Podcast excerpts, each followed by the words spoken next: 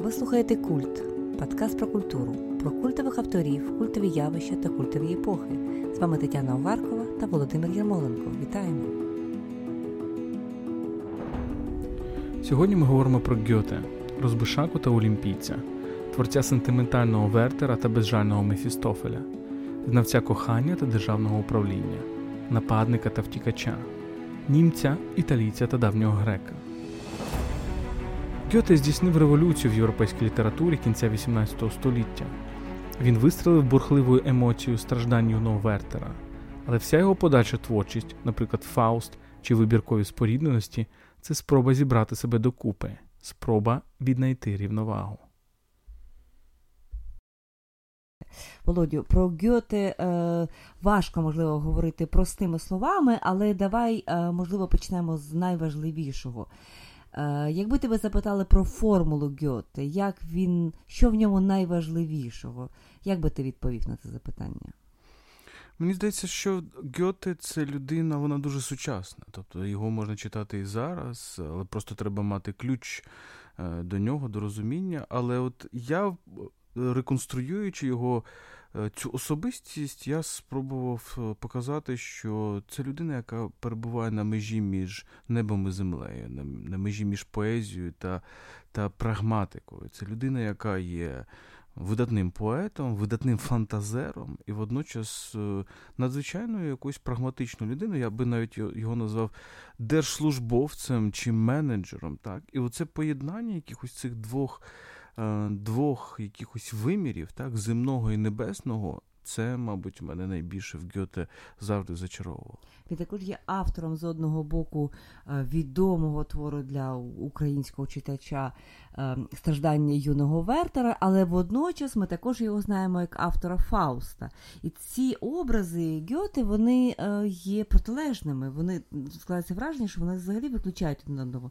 Все-таки, що залишається у підсумку? Гьоте все-таки це Вертер чи це Фауст?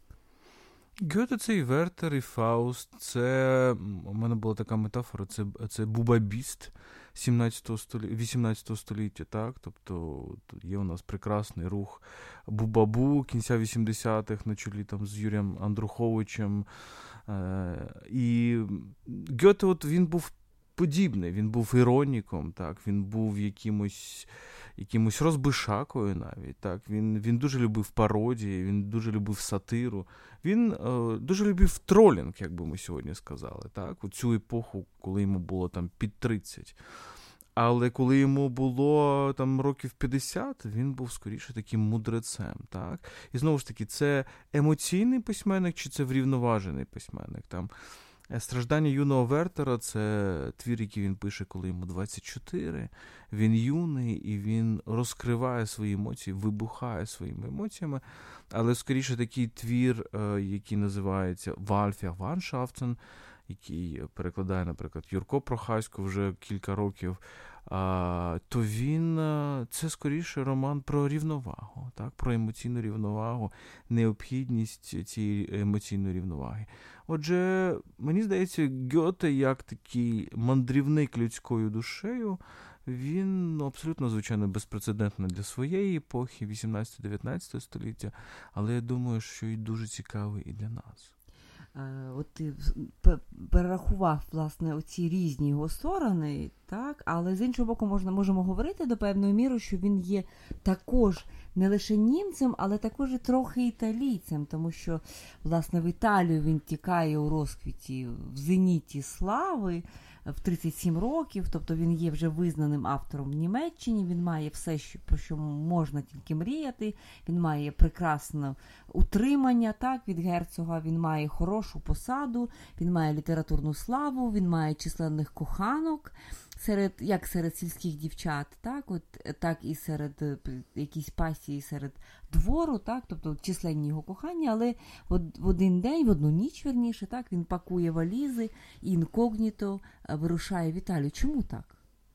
Ну, тому що це знову ж таки, це мені здається, він як він як маятник, він, е, він людина, яка вміла торкатися якихось екстрем, але в принципі не дуже хотіла на них залишатися. Це людина, для якої все ж таки рівновага і баланс були важливішими, ніж екстреми. І мені здається, в цьому сенсі це, знаєте, для нас це як такий античний мудрець, тому що відмінність нашої культури, модерної, постмодерної культури від античної культури, від традиці... традиціоналістської, можливо, культури, так?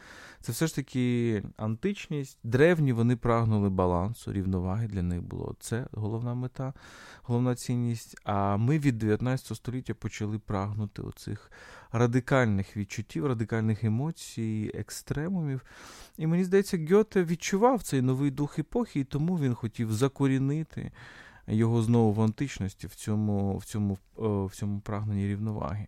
Але оця втеча до Італії, вона дуже цікава, але я хотів би розповісти про те, що було перед нею. Тобто Гьоте, от 24 роки, він створює цей текст страждання юного Вертера про Е, про те, як молода людина закохана, вона, ну, тобто про нещасне кохання, і про те, як, зрештою, ця молода людина е, здійснює самогубство, накладає на себе руки. Так?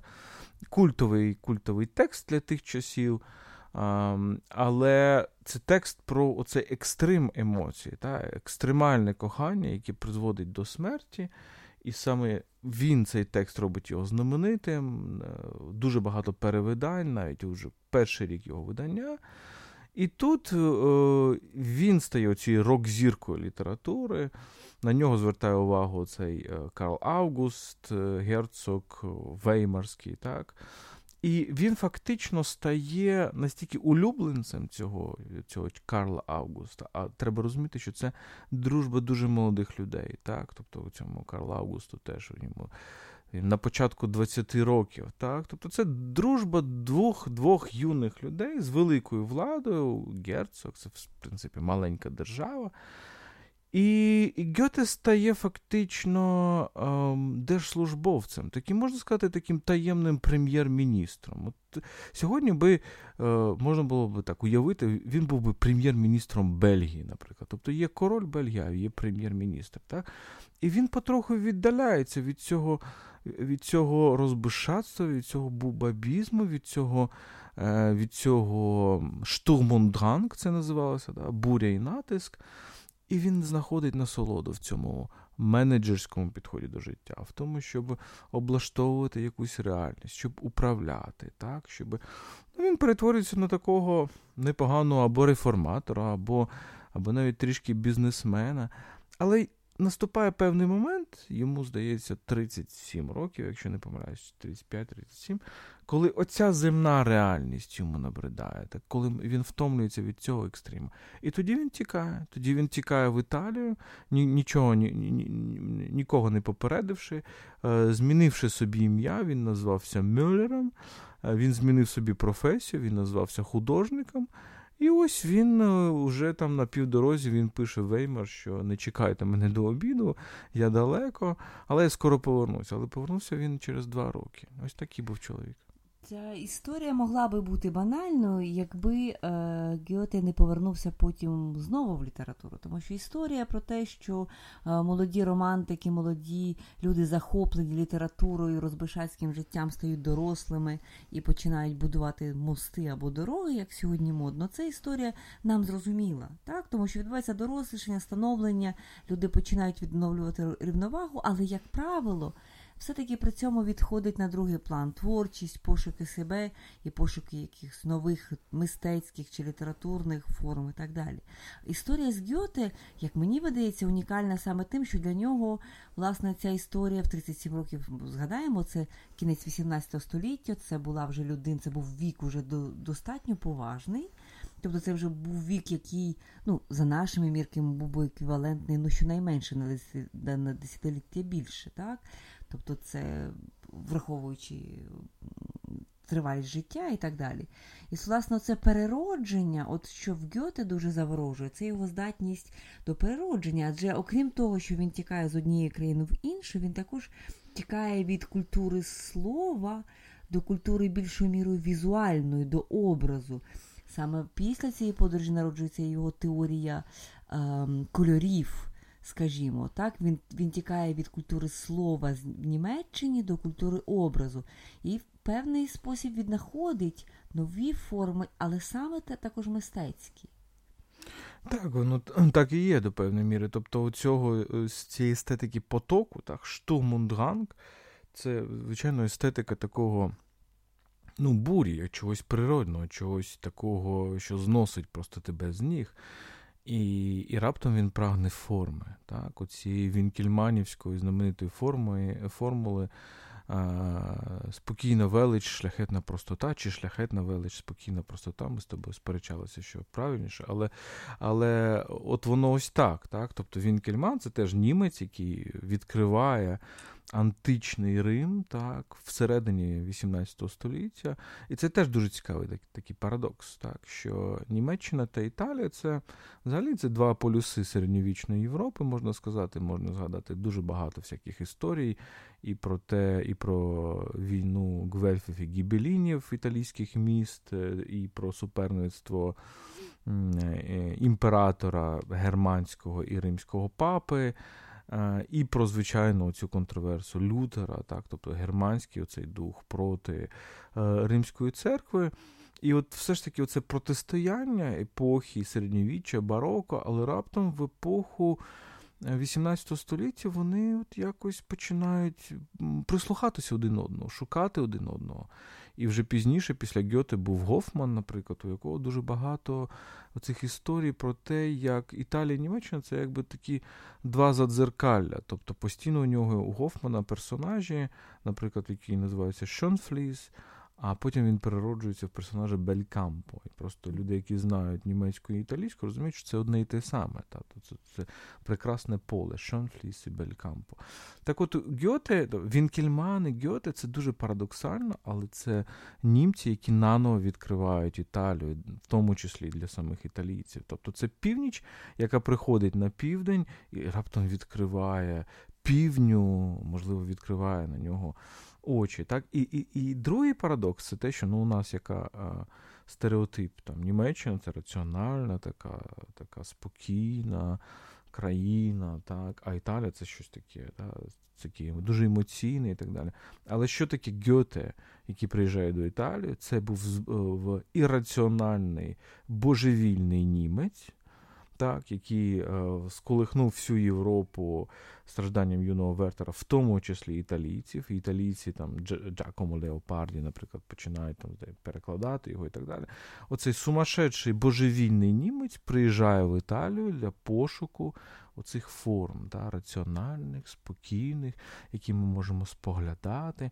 І це дуже цікаво, тому що Гьоте, звичайно, вчиться малювати. Ми з тобою були в Римі на оцій центральній вулиці Віа Дель Корсо.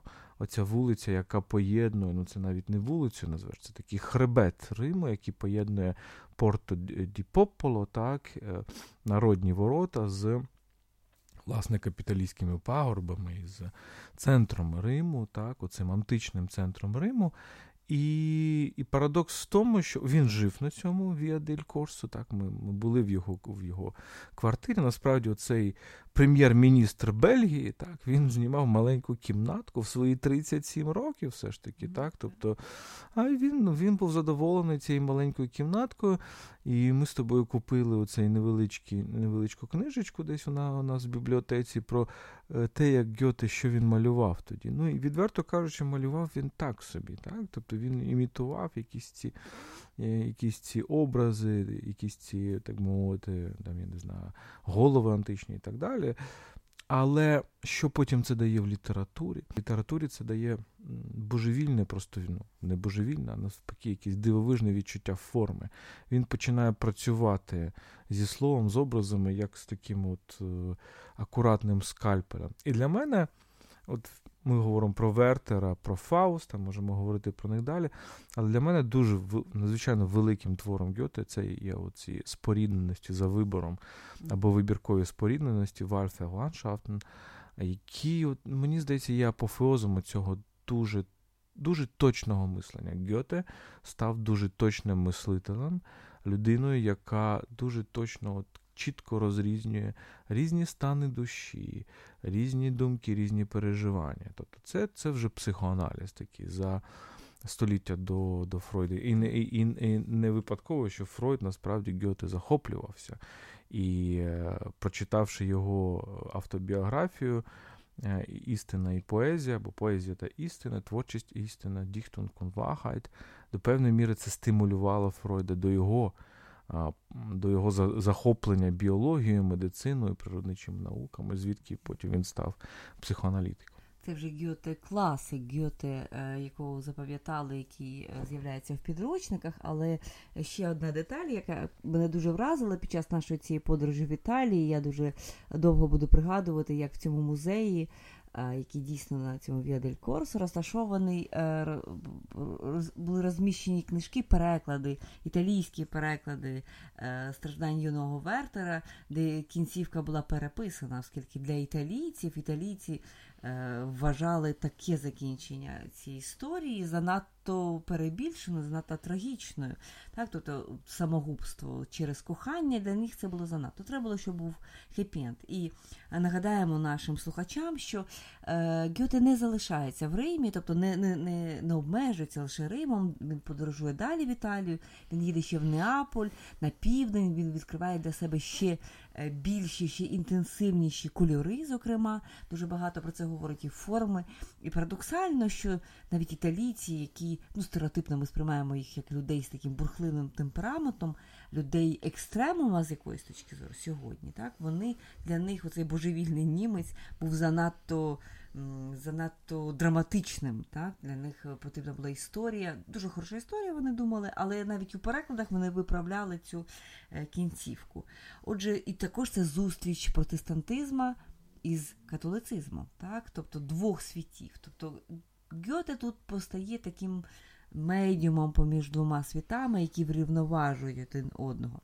Е, Гьоте починає з теми кохання. Так, Починає з теми кохання. Саме тема кохання робить з нього, як ти сказав, рок-зірку. Рок-зірку в такому європейському масштабі, оскільки і перекладів, і перевидань не бракувало. Гьоте еротичний. Як би ти описав цю історію? Це дуже цікава історія. Є блискуча біографія Рюдігера Сафранського, це один із найкращих німецьких біографів. В принципі, це людина, яка написала біографію Хайдегера, біографію Гофмана, біографію Ніцше, Шопенгауер, ну всі всі мої улюблені автори. От його його вершина, так, звичайно, це біографія Гьоте. Так? Тобто це визнання того, що ось цей автор справді він він фантастичний. Е, І е, Сафранський ну, дає таку картину, що. Е, Гьоте, ну, звичайно, він мав якусь там сексуальність, сексуальне життя в молодості з цим герцогом його, але це цілком можливо було, були якісь простолюдинки, якісь прості дівчата, цілком можливо, вони їм платили за за кохання. Але є були ці якісь платонічні стосунки, і от знамените це листування з Шарлоттою Фонштайн, е, жінкою, яка на 5 років його старша була, це здається, тисяч, півтори тисячі листів загалом Гьоте написав Шарлотті. Вона ще й заміжня була? Так, звичайно, вона була заміжня за паном Фонштайном. так, Тобто ми не знаємо насправді, що що там було, чи було там щось. Ну, скоріше за все, це просто такі от е, стосунки на відстані. І мені здається, це було досить таки типово для доби. так, Тобто це розділення на кохання тілесне і нетілесне, воно могло бути. Е, були також чутки, що, можливо, було якісь кохання з а, Амалією, а, чи Анна Амалія. Анна Амалія, Анна Амалія, так? Тобто це була а, е, мати оцього герцога, його друга Карла Августа. так? Тобто а, ну, вона, попри те, що вона була мати, вона не була аж такою. там. Ну, десь років на 10. До років на 10, да? тобто їй було, можливо, 35, 37 і так далі. Е, ну, І є чутки, що він насправді от маскував е, своє там кохання, свої стосунки з Анною Амалою під те, що він там е, мав стосунки з Шарлоттою, ну і так далі. Але це, це, це здогадки. Що цікаво, що після Риму, якраз в Римі, він, скоріш за все, оцю, протилежність між тілесним і нетілесним, вона у нього руйнується. І там він має, судячи з усього, кілька якихось стосунків. Повно, повноцінних, можна сказати, і дуже цікаво, що дівчину, з якою він мав ці стосунки, він називає у своїх віршах і своїх щоденниках Фаустіною. Та? Тобто це досить цікава паралель з головним образом Гьоте, з Фаустом. Але чому ця паралель? Тому що, в принципі, і Фауст теж це людина, яка ну, передусім прагнула сполучити небо і землю, так? тобто небесне і земне. І як Сафранський дуже добре дуже добре сформулював, Фауст це історія про поєднання трансцендентного і іманентного, Тобто того іманентне це те, що є земним, те, що є тут, в цьому світі, трансцендентне це те, що долає межі світу. Як формує, формулює е, Сафранський, це іманентне трансцендування. Так? Це, Тобто це дуже складне якесь поняття, але простою мовою це постійне прагнення до, до долання меж, постійне прагнення до долання меж. І, власне, Фауст це це про, про це. так? Тому що є що долає межі нашого світу? Це небо. так? А що таке постійне долання меж? Це якесь поєднання землі і неба. І в принципі, це для 19 століття дуже важлива метафора. Дуже важлива метафора. І от, от цікавий цей момент, все-таки от такі, така контрабанда сексуальності, так мовити. да? Яка яка є. І все ж таки, повертаючись до цього роману вибіркові спорідненості, чому він для мене важливий? Так? Тому що це він бере, тобто Гьоте от стикається з цією проблемою натурфілософії, дуже дуже важливо для нього. Так? Тобто питання про те, окей, ми люди, але чим ми відрізняємося від решти природи? Чи ми нічим не відрізняємося? Бо це епоха, коли є Жан-Жак Руссо, який каже, нам треба повернутися до стану природи. Суспільство нас, в принципі, знищує. Суспільство це, це, це світ лицемірства. Нам треба повернутися до стану природних людей. І це дуже дуже дуже важливо, так, оця натурфілософський поворот цієї епохи кінця 18-го, початку 19 століття, пошук ось цих от взаємодій, а чим, а чим ми все ж таки схожі на інших тварин, можливо, на інших, на, на рослин і так далі. так. І і Гьоте дає от хімічну, знамениту цю хімічну метафору або алхімічну метафору кохання, тому що ідея в спорідненості за вибором полягає в тому, що от є пара двох людей, і раптом до них в будинок вони запрошують до себе гостювати ще двох людей, і раптом вони хрест-нахрест закохуються. Так? Тобто от Шарлотта та Едуард, ця пара, вони запрошують е, капітана. Е, друга Едуарда і Отилію, племінницю Шарлоти, і раптом Едуард закохується в Отилію, а Шарлота в капітана. І ну, що відбувається? Відбувається те, що в принципі, в хімії відбувається завжди. Є одна сполука, вона руйнується, тому що є сильніші елементи, створюються дві нові сполуки. Ну, прекрасно, і все, поїхали далі. Да? Але у Гьоте весь цей роман він закінчується трагічно. Чому? Тому що він показує, що в людському світі так не буває. Так? Тобто, коли ми руйнується якийсь зв'язок, він завжди залишається як, як така рана, як пам'ять, тому що люди не є істотами амнезії. І це дуже цікаво. Да? Оцей, оцей, Він так. З одного боку, він е, Гьоте, е, він ніби так вступає в комунікацію з цими в принципі, тенденціями 18 століття, з лібертинським романом, з певним е, в принципі, релаксацією якихось стосунків лібералізацію, ідеї лібералізації якихось стосунків, тому що саме поняття спорідненість за вибором. Тобто я можу сам вибирати собі партнера. Да? Для цієї епохи це була дуже незвична думка. Да? Але Гьоте дуже дуже, дуже добре показує, наскільки це не так, не так все просто. Чи можемо говорити про оцю велику, ти багато говориш про реабілітацію природи, про увагу до природи, про захоплення природи? Чи можемо називати Гьоте романтиком? Чи все-таки романтики це є наступне покоління із цим великим культом природи, яке протиставляється культурі і всьому штучному? Чи все-таки Гьоте залишається поза цим великим протистоянням природи і культури?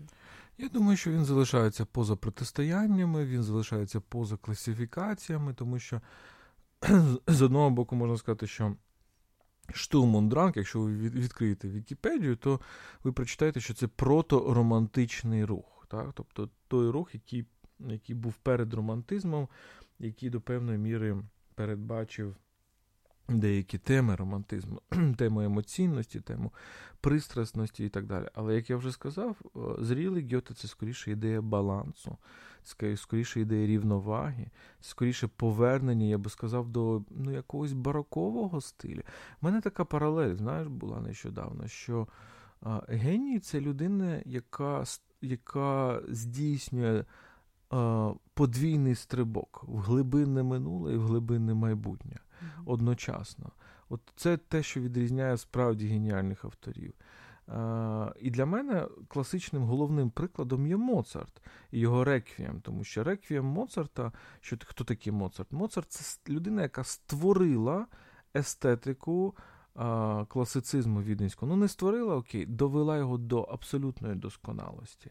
Оцю естетику Гайдна і багатьох інших Моцарт довів до абсолютної досконалості. І для мене таким твором його, так, це і Дон Джованні опера. Він просто абсолютно ідеальний музичний твір. Е, в сенсі того, що, е, можливо, там немає якихось там Е, геніальних мелодій, але він просто настільки приємний від початку до кінця, що ти розумієш, що це от дух епохи, насолода. Так? Є багато підстав, зрештою, порівнювати Гьоте і Моцарта, от, зокрема, в молоді роки, молоді роки Гьоте, ну, дуже мало асоціюється Гьоте, асоціюється все-таки з класицизмом якимось, тобто з батьком з батьком засновником німецької літератури. Але якщо подивитися дійсно в історію, подивитися, яким було це життя, це дійсно життя було дуже фривольне, як сказали би французи, дуже легке, е, ну, таке дуже і талановите, надзвичайно.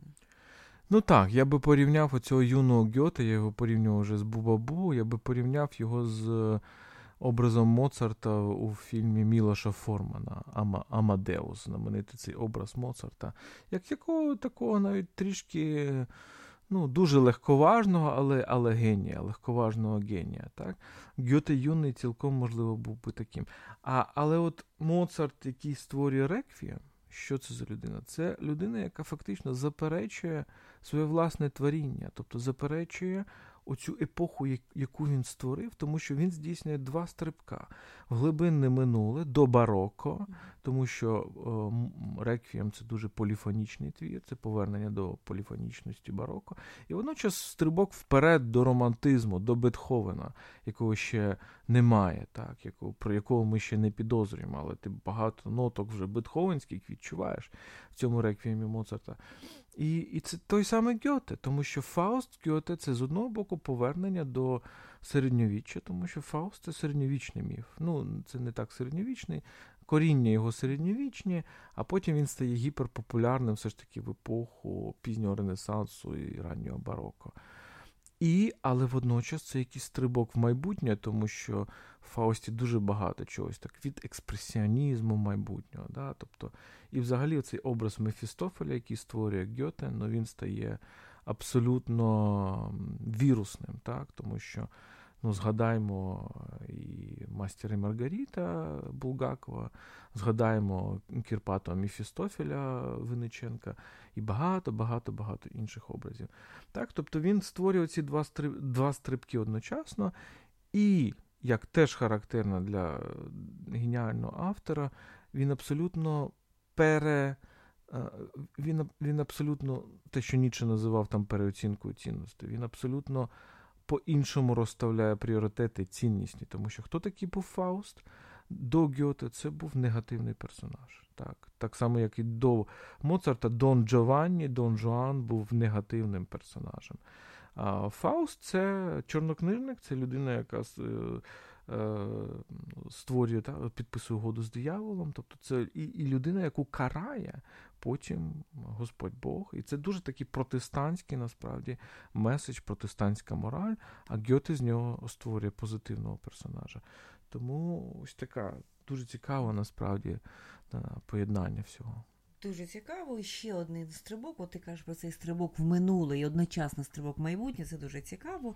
Я би тут погодилася. Дійсно, що це така дуже хороша ознака генія. Але водночас, що дуже цікаво в Гьоте, що він паралельно йде в багатьох е, різних е, процесах. Тобто, з одного боку є поезія, є література, з іншого боку, є візуальність, є теорія кольорів, є оця, ці форми, які так його надихають саме в Італії. Є оця паралель з музикою, яку ти щойно згадав, коли говорив про Моцарта. І ось не випадково його автобіографія вона називається е, Поезія і істина, так, або у літературі, діктум, так, тобто або література і істина.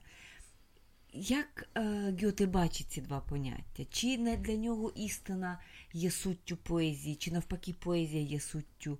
Е, і взагалі чому така назва для автобіографії? Мені здається, що він протиставляє ці два поняття, і це те, що відрізняє його від, наприклад, романтиків, та, тобто молодшого покоління, яке приходило тоді на літературну сцену, тому що для таких людей, як Новаліс, як Фрідріх Шлегель, так, для них. Якби істина це була література, це була творчість, поезія. Для таких людей, як Гегель, теж сучасник Гьоте, так, який пізніше народився, але раніше помер а, якщо я не помиляюсь, так, Гегель, а, для нього істина це була філософія, наприклад. Так? Тобто, а, Потім з'явиться Маркс, для нього істина це була там, його уявлення про економічну історію і так далі. Тобто, був дуже, це можна назвати доктринерською епохою, так, або або те, що є, є блискучий французький літературний аналітик, літературознавець Поль Бенішу, так, його знаменитий текст «Le sacre de l'écrivain», тобто священництво, можна сказати, священництво письменника, так, тобто ідея того, що письменник висловлює абсолютно істину, або він близький до неї, або філософ, або економіст, або ще хтось. Так, е, Гьоте був далекий від цього. Мені здається, що Гьоте Dichtung und Wahrheit – Тобто творчість і істина, і істина, ще раз повторюся, вона, зокрема, це поняття передбачає абсолютно практичні речі. Так, тобто, в певний, в певний момент часу Гьоте займався тим, що інспектував там шахти, так, або він займався побудовою залізниці і так далі. І в Фаусті цього багато, до речі, тому що Фауст. Це не тільки історія про Гретхен, це не тільки історія там про зваблення, це не тільки історія, це те, що залишилося в історії культури. Оця головна тема. так, Фауст, Гретхен, Гретхен у Булгакова перетворилася в Маргариту і так далі. Так, Тобто це любовна історія. І потім у Ференца Ліста є блискуча Фаустівська симфонія, там всього три частини. Це Фауст, Мефістофель і Гретхен. І все. Вірніше, Фауст, Гретхен і Мефістофель так ніби далі нічого не було. А далі це величезна історія. А потім ще Фауст 2, а а, там а там купа всяких історій про те, як як вони стають фальшивомонетниками з Мефістофелем, або як вони починають керувати державами, або як вони стають полководцями, як вони будують залізниці і так далі. Тобто це абсолютно такий практичний елемент.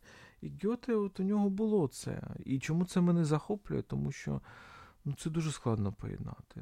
Я я просто по собі сужу. Да? Я, Мені дуже складно і фактично неможливо поєднати це. Тобто ти або практик, або ти поет, філософ. Ну, Можливо, тут порівнювати з якоюсь ренесансною людиною, я не знаю, з Леонардо да Вінчі, наприклад, який також поєднував це власне практичність і високий політ фантазії. Ми будемо рухатися до завершення. Надзвичайно цікава розмова, і завершити я би це хотіла питання, можливо, останнім. Е, проте, все-таки ти почав з того, що е, Гьоте це надзвичайно сучасна історія. Це і це постать, яка, як тобі видається, мала би промовляти до сучасних людей, до молоді, зокрема. От якщо коротко підсумувати, в чому власне сучасність цього класика? Мені здається, в тому, що він е, повертає нам такий античний образ е, керування власними емоціями. Тому що ми живемо в світі певного культу емоцій. Ми живемо в світі, де і, і це, в принципі, все навколо нас підживлює цей культ емоцій. І цей культ емоцій це така гойдалка, так? тобто від е, великого щастя до великого розпачу, від великої любові до великої ненависті. І насправді ці це ж емоції нам нав'язані. Це не наші почуття глибинні, це не те, що народжується в нас. Тому що сьогодні ми слухаємо одну музику, завтра ми слухаємо іншу музику. Втрачається оце відчуття, або сьогодні ми любимо, завтра ми ненавидимо. втрачається оцей образ господаря над власними емоціями, який був дуже важливим для всієї насправді європейської культури. І яку епоха романтизму 19 століття, як на мене, трішки підважила, і це її великий недолік. Тому що е, все ж таки цей образ рівноваги, образ того, що ти маєш завжди врівноважувати діхтон кунвархай, тобто поезію та істину, а, якісь, якусь практичність з якоюсь небесністю, земний світ з небесним світом. А, Ти маєш поєднувати, і ти маєш знайти таку архітектуру емоцій, як би я назвав, або архітектуру душі. Душа наша теж має свою архітектуру, має свою структуру. Мені здається, Гьоте може може цьому навчити. Це одна е, така, так, такий образ, а другий образ це все ж таки оце, оце поєднання думки і образу, мислення і образності, тому що ми увійшли абсолютно в образну епоху, і таке враження, що ця образна епоха повністю затьмарює мислення. Тобто сьогодні образ протистоїть думці, так він хоче обхитрити думку. А Гьоте нам показує, як думка може бути образною, і водночас образність може бути розумною. І це дуже мені здається Ви слухали Культ, подкаст про культуру. З вами були Тетяна Гарко та Володимир Ярмоленко. Не тікайте, не підписавшись на наш подкаст на Фейсбуку та Саундклауді. І до зустрічі на культових темах.